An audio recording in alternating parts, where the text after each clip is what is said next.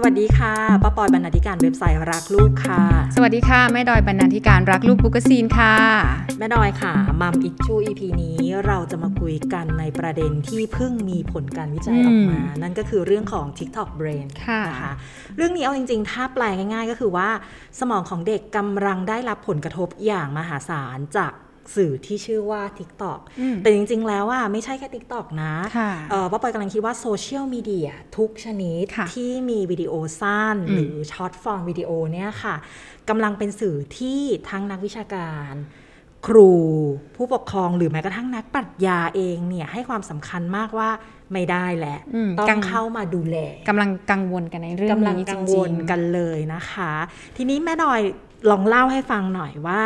ตัว TikTok Brain เนี่ยค่ะ มันมีผลกระทบอย่างไรบ้าง การศึกษาที่บอกมาว่า เฮ้ยมันไม่ดีนะค่ะมันมีอะไรบ้างค่ะค่ะ คือเรื่องมันเริ่มจากอ่า The Wall Street Journal เนาะเขาก็พูดถึงผลกระทบของการดูคลิปสั้นๆอย่าง short form video โดยเฉพาะเขาก็อาจจะพ้อยไปถึงเรื่องโซเชียลมีเดียต่างๆ อย่างเราก็เห็นอะเราก็เห็นว่าเราเล่นอะไร เราเล่น Reel ค่ะ Story อืมมันเป็นสั้นๆ หมดเลยมันกลายเป็นเทรนด์หรืออะไรสักอย่างอะค่ะเพราะปอยที่ทุกคนก็จะดูคลิปสั้นๆ ต่างๆ นานาเนาะทีนี้เขาก็พูดถึงว่านิตยสารตัวเนี้ยเขาก็พูดถึงว่าเออมันมีผลกระทบอะไรยังไงบ้างค่ะเขาก็มีนักวิชาการอย่างคุณเจมส์วิลเลียมอืมเนี่ยจากออกซฟอร์ดเขาก็บอกว่าเขาเปรียบเหมือนโซเชียลมีเดียตอนนี้มันเหมือนโรงงานขนาดใหญ่ แล้วเขาผลิตลูกกวาดอะลูกกวาดมันก็เหมือนคลิปสั้นๆ มาให้ลูกหลานเรากินอะอืมกินลูกกวาดอมยิ้มแล้วไงอะฟินอืมกินแล้วฟินกินแล้วฟิน เพราะว่ามันสมองมันหลั่งสารโดปามีน มันเป็นความสุขเขาเรียกว่าเขาเรียกว่ามันเป็นความสุข อย่างรวดเร็ว ระยะสั้นๆ ระยะสั้นๆ พอมันกินไปเรื่อยๆ กินลูกก่อนไปเรื่อยสมองมันก็ชอบสมองมันก็คุ้นเคย มันก็อยากกินเรื่อยๆ ทีนี้จะไปบอกว่าลูกไปทำอย่างอื่นไหม ไปไหมไม่ไป เหมือนเสพติดไปเออแล้วมันเสพติดเพราะโดปามีนค่ะมันหลั่งเรื่อยๆ เนาะ อีกอีกท่านนะคะ เขาก็จะบอกว่าคุณมิเชลมานอสเนี่ยค่ะเนี่ยคนเนี้ยเขาเป็นคุณหมอผู้เชี่ยวชาญด้านการเรียนรู้ของเด็กเลย เขาก็บอกว่าพอเด็กดูคลิปสั้นๆน่ะสมองมันจะชินกับอะไรที่มันสั้นๆอืม แต่ในชีวิตจริงอะมันเป็นหนังเรื่องยาวไงป้าปอย การจะทำอะไรมันไม่ได้สั้นมันไม่ได้ shortcut ถึงขนาดนั้นอืมอะไรอย่างเงี้ยถูกมันทำให้เขาขาดบริบทในการเรียนรู้ค่ะโลกของความเป็นจริงอืม และที่สำคัญคือมันส่งผลกระทบกับสมองส่วนหน้าอืมแน่นอนว่าอย่างที่เรารู้กันนะถ้าคุณพ่อคุณแม่ดูรายการของเรา ก็จะรู้ว่าการดูคลิปสั้น ๆ มันจะทำให้ส่งผลกระทบกับสมองอืมถูกต้องสมาธิสั้นเขาก็จะดูสั้น ๆทำอะไรยาวๆระยะมีระยะจดจ่อไม่ค่อยได้อืมอะไรอย่างเงี้ยค่ะว่าปล่อยเราก็รู้สึกว่าเฮ้ยเรื่องนี้มันน่ากังวล เพราะบางทีลูกสาวดิฉันนั้นอืมก็ต้องสารภาพว่าก็มีดู TikTok บ้างอืมเสียงสูงเล่น TikTok บ้างนักวิชาการอย่าเพิ่งมาด่านะคะ แต่ว่าแต่ว่ามันเป็นเนาะเราก็พยายามอยู่เราก็รู้สึกว่าเฮ้ยมันน่ากังวลนะว่าปล่อยเรื่องเนี้ยไม่ใช่เรื่องเรื่องเล็ก แล้วมันกระทบกับพัฒนาการ ค่ะจริถูงกต้องอย่างที่แม่ดอยบอกก็คือว่าไม่ใช่แค่ TikTok เท่าอืมนั้น สื่อโซเชียลมีเดียแทบทุกแพลตฟอร์มใช่นะคะ ตอนนี้นำเสนอด้วยวิดีโอเป็นหลักเลยค่ะแถมเป็นวิดีโอสั้นๆที่ไม่มีหัวกลางท้ายอ่าอยู่ๆก็เกิดขึ้นมาใช่แล้วมันใช่เกิดเป็นการลอกเลียนแบบด้วยค่ะซ้ำไปนะคะค่ะเด็กดูนิ่งๆเนี่ยอาจจะรู้สึกเหมือนแบบ เอ๊ะเขาได้อะไรหรือเปล่าเขากำลังเรียนรู้แต่จริงๆอะป้าปอยโดยส่วนตัวป้าปอยรู้สึกว่าเขาไม่ได้เรียนรู้อะไรเลยอะอืมเพราะว่า เอ๊ะ อยู่ๆก็มาเต้น challenge กันอยู่ๆก็มาทำวิทยาศาสตร์ตลกตลกๆอ่างงๆการ หรือบางทีก็เป็นเรื่องอันตรายอย่างค่ะเงี้ยนะคะอะเรามีผลการวิจัยผลการสำรวจจากต่างประเทศแล้ว ทีนี้มาดูในบริบทของประเทศไทยบ้างค่ะ เราจะไปคุยกับนักวิชาการค่ะในประเทศไทยอืมถึงปัญหาที่เกี่ยวกับ TikTok Brain ค่ะหรือ short-form video ในแพลตฟอร์มต่างๆอะค่ะ ว่าส่งผลกับเด็กๆของเรายังไงค่ะ ค่ะ ก็ดอยก็ไปคุยกับอาจารย์มาเนาะอาจารย์อืมธามเชื้อสถาปนศิรินะคะ อาจารย์ก็ได้ให้มุมมองความรู้เรียกว่า พอฟังแล้วก็ อืมน่ากลัวน่ากังวลอยู่เหมือนกันนะคะค่ะค่ะ เราไปฟังอาจารย์ธามกันเลยค่ะ ก่อนอื่นก็ต้องบอกว่าโซเชียลมีเดียทุกแพลตฟอร์มนะครับถูกสร้างออกมาเพื่อให้เสพติดนะครับ ไม่มีโซเชียลมีเดียไหนที่ไม่ได้สร้างให้ติดนะครับเพ ราะนั้นพฤติกรรมการติดในโซเชียลมีเดียเนี่ยนะครับมันเป็นการออกแบบที่ตั้งใจนะครับ โดยเฉพาะถ้าเป็นสื่อคลิปวิดีโอเนี่ยมันก็จะติดง่ายนะครับ เพราะว่ามันแตกต่างจากการติดเกมติดอินเทอร์เน็ตทั่วไปที่ว่าถ้าเป็นคนเล่นเกมเนี่ยก็จะต้องใช้มือใช้คีย์บอร์ดอย่างเงี้ยใช่ไหมครับใช้การเล่นตามไวยากรณ์ของเกมเนี่ยครับ แต่ว่าสื่อวิดีโอแพลตฟอร์มวิดีโอสั้นๆเนี่ยนะครับมันติดง่ายกว่านั้น เพราะว่าเราแค่ใช้นิ้วโป้งใช่ไหมในการสลับอืมเปลี่ยนคลิปนะครับแล้วก็คลิปเนี่ยมันก็ไม่มีหัวไม่มีท้ายมันมีกลางเรื่องนะครับคลิปในโซเชียลมีเดียปัจจุบันมันมีกลางเรื่อง เพราะฉะนั้นเวลาที่ดูนะครับมันก็จะดูง่ายจบง่ายนะครับแล้วก็ดูง่ายจบง่ายเปลี่ยนง่ายนะครับ ลักษณะหนึ่งของสื่อในวิดีโอแพลตฟอร์มสั้น ๆ ที่เรานิยมกันในปัจจุบันนะครับ มันมีลักษณะของการ show off นะครับ เพราะฉะนั้นแน่นอนเด็กเนี่ยนะครับ อันแรกก็คือเมื่อมันสั้น ๆ เปลี่ยนง่าย ดูง่าย จบง่ายเนี่ยครับ เด็กก็จะสมาธิสั้นนะครับ ก็คือว่ามันเปลี่ยนได้ไวนะครับ แล้วที่สำคัญก็คือการเรียนรู้ของเด็กเนี่ยจะต้องมี context ก็คือบริบทแวดล้อมนะครับ แต่ว่าในสื่อวิดีโอสั้นๆในปัจจุบันเนี่ยนะครับไม่ว่าจะดูในในแพลตฟอร์มไหนนะครับมันตัดขาดบริบทออกไปนะเช่นอยู่ๆมันก็เข้าเรื่องเลย มันไม่มีหัวเรื่องมันไม่มีตอนจบนะครับเพราะฉะนั้น เด็กๆที่ดูวิดีโอพวกนี้มากๆเนี่ยนอกจากสมาธิสั้นแล้วนะครับยังขาดการเชื่อมโยงทางภาษานะเพราะว่ามันไม่มีที่มาที่ไปวิดีโอพวกนี้จริงๆ แล้วมันเหมาะสำหรับผู้ใหญ่ แต่ไปดูสถิติเนี่ยเก้าสิบเปอร์เซ็นต์ของอย่างแพลตฟอร์มชั้นนำนะที่เล่นกันแบบวิดีโอสั้นๆ ที่เรานิยมในเมืองไทยเนี่ย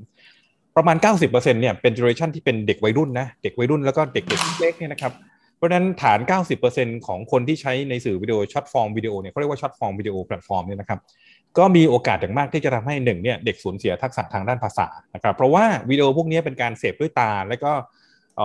หูก็ฟังนะครับมีเพลงมีอะไรพวกนี้คล้าย ๆ กันนะครับเพราะฉะนั้นสมาธิเนี่ยค่อนข้างสั้นแน่ อันที่ 2 การเชื่อมโยงวิธีคิดเชิงเหตุผลเนี่ยหายไป เพราะว่าวิดีโอพวกนี้มันตัดหัวออกนะครับมันตัดท้ายออกมันมีแต่กลางเรื่องนะครับอันที่ 3 ก็แน่นอนมีพฤติกรรมต่อการเสพติด นะครับเพราะว่าเพราะว่าวิดีโอพวกนี้มันทำให้ addictive มากนะมันคือมันสั้นๆ ง่ายๆ ไวๆจบนะครับเพราะฉะนั้นเมื่อมันถูกกระตุ้นด้วยวิดีโอนี้นะดู 30 วินาทีจบเนี่ยนะครับเด็กก็จะรู้สึกว่าฟินละนะแต่จะอยากจะหาความฟินในวิดีโอถัดไป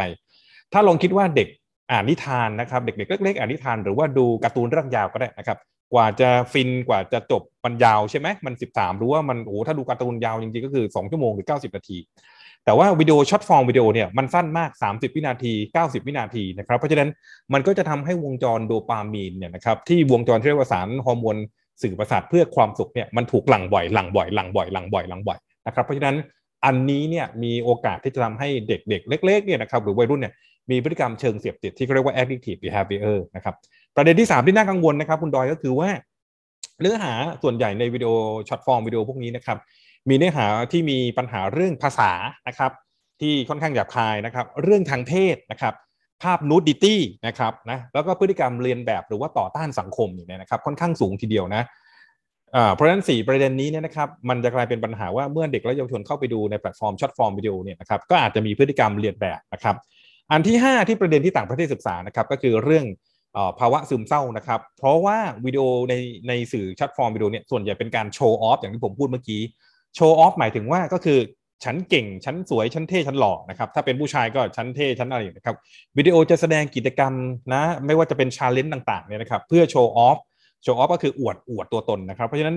คนที่ดูเนี่ยก็จะรู้สึกว่าตัวเองอาจจะไม่เก่งพอที่จะเป็น content นะใน short-form video ต่างๆ เหล่านี้นะครับ เพราะฉะนั้นก็มีโอกาสที่จะซึมเศร้านะครับ รู้สึกว่าแบบโอ้โหทำไมเขาเก่งจังเลย มีคนดูเป็นล้านวิว เป็นแบบสิบล้านวิว เพราะฉะนั้นจะเกิดการ comparative ก็คือเปรียบเทียบว่าตัวเองแหมทำอะไรไม่ค่อยได้เลยนะครับ เพราะฉะนั้นเราจะเห็นว่าส่วนใหญ่วิดีโอใน short-form video เนี่ยมันจะเลียนแบบคล้ายๆ กันนึกออกไหมครับวิดีโอที่แล้วกับวิดีโออันนี้ก็ธีมเดียวกันเพลงเดียวกัน challenge เดียวกันอ่านะครับนั้นเด็กจะเห็นอะไรแบบนี้ repeat ซ้ำๆซ้ำๆแล้วคิดว่าพฤติกรรม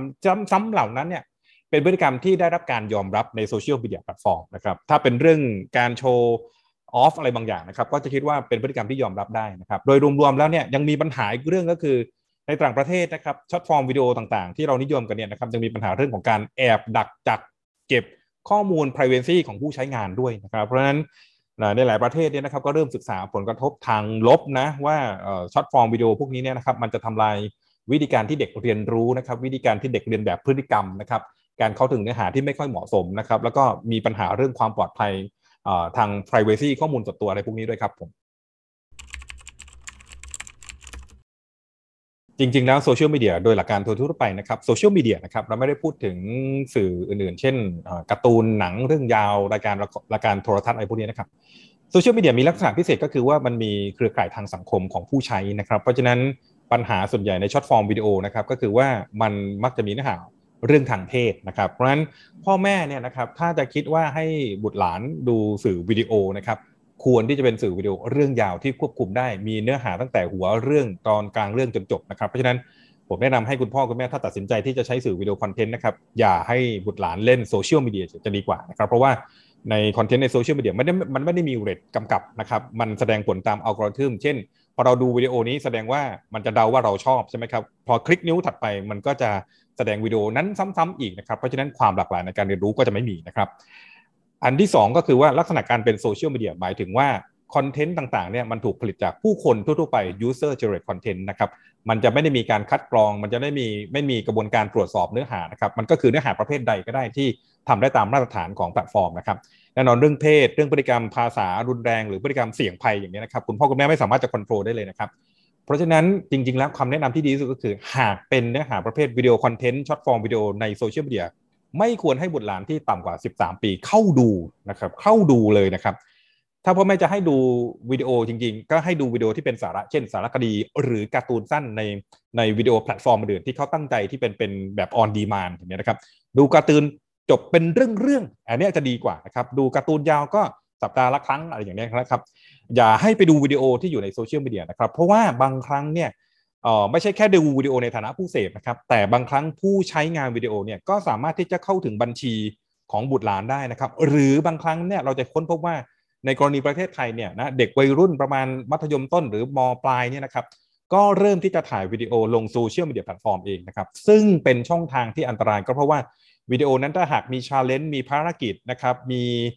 มีมวิดีโอที่นิยมกันนะครับเช่นอาจจะมีการอวดเรือนร่างนะครับการเต้นนะครับหรือการยั่วยวนทางเพศอย่างนี้นะครับ เด็กๆถ่ายวิดีโอไปก็จะกลายเป็นช่องทางของอาชญากรออนไลน์ในการเข้าถึงข้อมูลของตัวเด็กนะครับหรือดูวิดีโอพวกนั้นนะครับแล้วก็ก่อให้เกิดการคุกคามทางเพศนะในในอนาคตได้นะครับเพราะฉะนั้นคุณพ่อแม่จะปกป้องลำบากนะครับเพราะฉะนั้นคำแนะนำก็คือว่า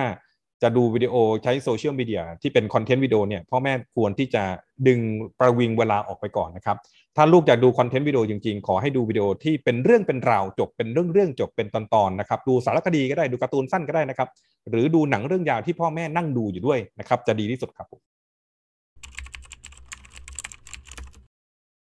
พฤติกรรมแรกนะครับหากเด็กเล็กประถมวัยดู short form video นะครับหรือวิดีโอสั้นๆ อย่างนี้นะครับ อันแรกนะครับก็คือทักษะทางภาษานะครับ เพราะว่าวิดีโอเหล่านั้นเนี่ยภาษามันสั้นนะครับ บางทีมันมีภาษาพูดภาษาเขียนที่เป็น subtext ในเรื่องใช่ไหมครับ เพราะฉะนั้นอันแรกก็คือความสั้นของวิดีโอเนี่ยทำให้เด็กเบื่อง่ายหน่ายเร็ว เพราะความสั้นไม่พอใจอันนี้ก็คือไม่รอคอยแล้วนะวิดีโอ 15 วินาทีไม่รู้เรื่องก็ปัดปัดปัดอย่างเงี้ยนะครับ เพราะฉะนั้นสมาธิสั้นเนี่ยเป็นปัญหาแรกที่เกิดขึ้น อันที่ 2 ก็คือทักษะทางด้านภาษา อย่างที่บอกเด็กเนี่ยยังปฐมวัยต้องเรียนรู้แบบโฟนิกนะครับก็คือเสียงด้วยการเห็นปากเนาะวิดีโอส่วนมากที่ถูกถ่ายเนี่ยไม่ได้ถ่ายเพื่อเห็นปาก เด็กไม่เห็นรูปคำของริมฝีปากนึกออกไหมครับเพราะฉะนั้นการที่เด็กนั่งดูวิดีโอแบบนี้ทั้งวันนะดูไปเรื่อยๆ เห็นผู้ใหญ่เห็นเด็กนั่งดูแล้วก็แบบดูลูกฉันดูนิ่งจังเลย อย่าเข้าใจผิดว่าเขากำลังเรียนรู้นะเขาไม่ได้เรียนรู้อะไรเลยนะครับเขาไม่ได้เรียนรู้ทักษะทางภาษาที่สำคัญนะ สมาธิก็สั้นแล้วนะครับ เพราะว่าความสั้นของวิดีโอทักษะทางภาษาการสังเกตเห็นรูปปากก็ไม่ด้วย วิดีโอหลายอย่างเป็นการถ่ายวิดีโอในมุมที่ไกลใช่ไหมครับไกลหรือว่าถ่ายเหตุการณ์อย่างนะครับ หรือวิดีโอที่มีตัวอักษรขึ้นเต็มไปหมดเลยอย่างนี้นะครับ เพราะฉะนั้นพวกนี้เด็กจะไม่ได้เรียนรู้อะไร เด็กไม่สามารถที่จะผสมกันระหว่างภาพเสียงตัวอักษรกันได้นะครับ เพราะฉะนั้นเด็กเล็กปฐมวัยเนี่ยเขาจะสังเกตการใช้ภาษาทางด้านที่เป็นการสื่อสารแบบ face to face นะครับ ถามไปรอคอยตอบกลับมาได้ ถามไปรอคอยตอบกลับมาได้ เขาต้องใช้ two way communication นะครับ ภาษาในโซเชียลมีเดียแพลตฟอร์มทุกรูปแบบเป็นการสื่อสารทางเดียว แต่เด็กเล็กปฐมวัยจำเป็นต้องได้รับการเรียนรู้ภาษาแบบ 2 ทางในช่วงที่เขาต้องคุยโต้ตอบกับพ่อแม่นะครับ เพราะนั้นเด็กไม่จำเป็นต้องถ้าใครบอกว่าเด็กเรียนรู้ภาษาจากสื่อโซเชียลมีเดียแพลตฟอร์มขอบอกว่าไม่จริงนะครับ ยิ่งทำให้ทักษะทางภาษาล่าช้าเนื่นนานออกไป อันที่3ครับส่งเสริม ทำให้มีปัญหาจริงๆไม่ใช่ส่งเสริมทำให้มีปัญหาเรื่องการแสดงออกทางอารมณ์นะครับ เพราะว่าเด็กไม่รู้ว่าจะต้องแสดงอารมณ์โต้ตอบยังไง เพราะว่าวิดีโอได้จบไปแล้ว เขาไม่รู้ว่าเขาจะต้องแสดงอารมณ์อย่างไรกับเรื่องนั้นนะครับ เพราะไม่มีใครแสดงอารมณ์กับเขาในเรื่องนี้ที่เขาเพิ่งดูไปได้ก่อนไหมครับเพราะฉะนั้นถ้าเขาสื่อสารในชีวิตจริง เขาคุยกับย่ากับยายกับพ่อกับแม่กับเพื่อนเล่นพี่น้องกับเรื่องโรงเรียน เขาจะเห็นสีหน้าแววตาของคู่ สนทนาเขาทันทีใช่ไหมครับว่าเพราะมันมีคู่คุยสนทนาโต้ตอบ เพราะฉะนั้นในโซเชียลมีเดียแพลตฟอร์มเนี่ยเด็กจะสูญเสียความสามารถในการแสดงออกอารมณ์ความรู้สึกของตัวเองนะครับเพราะนั้นมันจำกัดทำให้เขาเนี่ยเด็กเล็ก ๆ ไม่สามารถแสดงออกความต้องการทางอารมณ์ได้ ซึ่งจะกลายเป็นว่าเขามีปมทางด้านปัญหาในการแสดงออกทางอารมณ์นะครับเพราะว่าเมื่ออารมณ์แสดงออกไม่ได้ภาษาก็ไม่มีคนคุยโต้ตอบ เขาจะนิ่งเงียบนะครับต่อไปก็คือจะกลายเป็นเด็กที่พูดช้าพูดน้อย และไม่ และมีเขาเรียกว่ามีภาวะออทิสติกเทียมนะครับก็คือสูญเสียความสามารถในการ express their emotion ก็คือแสดงออกอารมณ์ความรู้สึกของตัวเองนะครับอันที่สี่ที่เรากังวลมากๆก็คือ ระดับสติทางปัญญานะครับสติทางปัญญาคือการเรียนรู้ถูกผิดนะครับหรือว่าการสำรวจโลกที่ตัวเองอยู่ โลกของโซเชียลมีเดียโลกของ short form videoในอินเทอร์เน็ตเนี่ยไม่ใช่โลกที่อยู่ในบริบทที่เขาจะทำความเข้าใจได้เข้าใจไหมครับในเด็กปฐมวัยเขาจะต้องสำรวจสภาพแวดล้อม แหล่งใกล้ตัวที่สุดก็คือ อันนี้คือบ้าน อันนี้คือสนามหญ้าหน้าบ้าน อันนี้คือโรงเรียน อันนี้คือสนามเด็กเล่นนะครับ อันนี้คือตู้เย็น อันนี้ห้องครัว อันนี้คือห้องนอน เพราะฉะนั้นในช่วงเด็กปฐมวัยเนี่ยโลกของเขายังแคบ อย่าพึ่งพยายามเอาโลกที่ตัดบริบททุกอย่างนะเนื้อหาใน short form video มันเป็นเรื่องของกระแสนิยม challenge ที่ชอบทำเพลงที่กำลังดัง หรือ วิดีโออินเทอร์เน็ตมีมที่กำลังฮิตอย่างนี้นะครับมันยังไม่ใช่เรื่องที่เขาเรียนรู้ เพราะฉะนั้นมันเป็นเรื่องที่ไกลตัวเขาออกไปนะครับเพราะฉะนั้นเด็กจะสูญเสียความสามารถในการพัฒนาเชื่อมโยงสติปัญญานะประสบการณ์ต่างๆ เกิดจากสภาพแวดล้อมเล็ก ๆ ที่เขาอาศัยอยู่นะครับอย่าเพิ่งพาเด็กออกไปสู่โลกกว้างเขายังเรียนรู้เข้าใจพวกนั้นไม่ได้นะครับ เพราะฉะนั้นอาจจะพูดได้ว่าพัฒนาการแล้วที่สำคัญพัฒนาการทางด้านร่างกายนะครับ นั่งเหนื่อยนิ่งนะมีโอกาสที่จะไม่ขยับนะครับเด็กเล็กปฐมวัยจะต้องใช้กล้ามเนื้อมัดเล็กและมัดใหญ่ใช่ไหมก็คือการใช้นิ้วนะครับถ้าเขาใช้แต่นิ้วกวาดต่อไปกระดูกเขาก็จะไม่ทำงานในการจับจดจับปากกาจับตัวต่อเลโก้ ขาดมิติเชิงสัมผัสนะในหน้าจอสองสองเนี่ยนะคือสองนี่ที่ก็คือสองมิติก็คือกว้างคูณยาวนะครับมันไม่มีระยะลึกเนี่ยนึกออกไหมครับเพราะฉะนั้นเด็กจะไม่สามารถใช้นิ้วใช้กล้ามเนื้อได้อย่างเหมาะสมนะครับขาดมิติเชิงสัมผัส ไม่รู้จักน้ำหนัก ไม่รู้จักความลึกตื้นหนาบาง เมื่อเขาเชื่อมโยงมิติเชิงสัมผัสไม่ได้นะครับ ถ้าเขาทำตัวต่อเลโก้หรือวาดรูประบายสีนะครับ หรือเล่นบล็อกไม้อะไรก็ตามในเด็กปฐมวัยเนี่ยเขาจะมีมิติเชิงสัมผัส รู้น้ำหนัก รู้ขนาดนะครับ รู้ความผิวความหยาบ มันจะส่งเสริมกระตุ้นเรื่องการใช้ประสาทสัมผัส sense sensory นะครับที่เรารู้จักอย่างนี้นะครับเพราะฉะนั้นปัจจัยรวมๆนะครับ ถึงพูดว่าโดยสรุปก็คือว่าอย่าให้เด็กใช้มือถือตั้งแต่วัยปฐมวัยครับผม ครบถ้วนมากแม่ดอย อาจารย์ถามพูดถึงผลกระทบนะคะ ว่าจะเกิดอะไรขึ้น ทั้งในระยะสั้น ระยะยาว สิ่งที่พ่อแม่ควรให้ความสนใจ รวมถึงเข้าควบคุมด้วย นี่แนะนำไปถึงช่วงวัยเลยนะ ว่าไม่ใช่แค่ระดับอนุบาล แต่โตขึ้นไปจนถึงช่วงวัยรุ่นเลยนะคะ ที่เราจะต้องเข้ามาดูแลเรื่องของสื่อในโซเชียลมีเดียที่อาจจะกระทบกับพัฒนาการและการเรียนรู้ของลูกค่ะ ก็ในฐานะของคนเป็นแม่นะคะ พอฟังอาจารย์ทำแล้วก็รู้สึกว่าเฮ้ยเราได้ how to ในการเลือกคลิปวิดีโอให้ลูก แล้วก่อนที่เราจะยื่นสื่อหรืออะไรให้ลูกอะมันมีการกระตุกนิดนึงอะว่าปอยรู้สึกว่ามันจะส่งผลกระทบอะไรกับเขาหรือเปล่า มันต้องคิดนิดนึง แล้วก็ไปหาอะไรต่างๆ นานา สื่อที่ดี หนังที่ดีวิดีโอที่ดีอะไรอย่างเงี้ยค่ะ ก็เชื่อว่าคลิปนี้หรือว่า EP นี้ของเราอะจะเป็นประโยชน์กับคุณพ่อคุณแม่ในสถานการณ์ที่เราถูกบอมบาดด้วยช็อตคลิปวิดีโอเป็นอย่างมากนะคะเพราะฉะนั้น EP นี้นะคะไม่ได้ฝากไว้ให้แค่ฟังและคิดเท่านั้น แต่อยากจะฝากไว้ให้ไปลงมือทำในการดูแลสื่อต่างๆ ที่จะเข้าถึงลูกเราด้วยนะคะ แล้วพบกันใหม่ใน EP หน้าค่ะ ติดตามรักลูกพอดแคสต์ได้ที่ Apple Podcast Spotify และ YouTube Channel รักลูกขับ อย่าลืมกด subscribe กระดิ่ง เพื่อไม่ให้พลาดคอนเทนต์ดี ๆ จากเรา แล้วพบกันนะคะ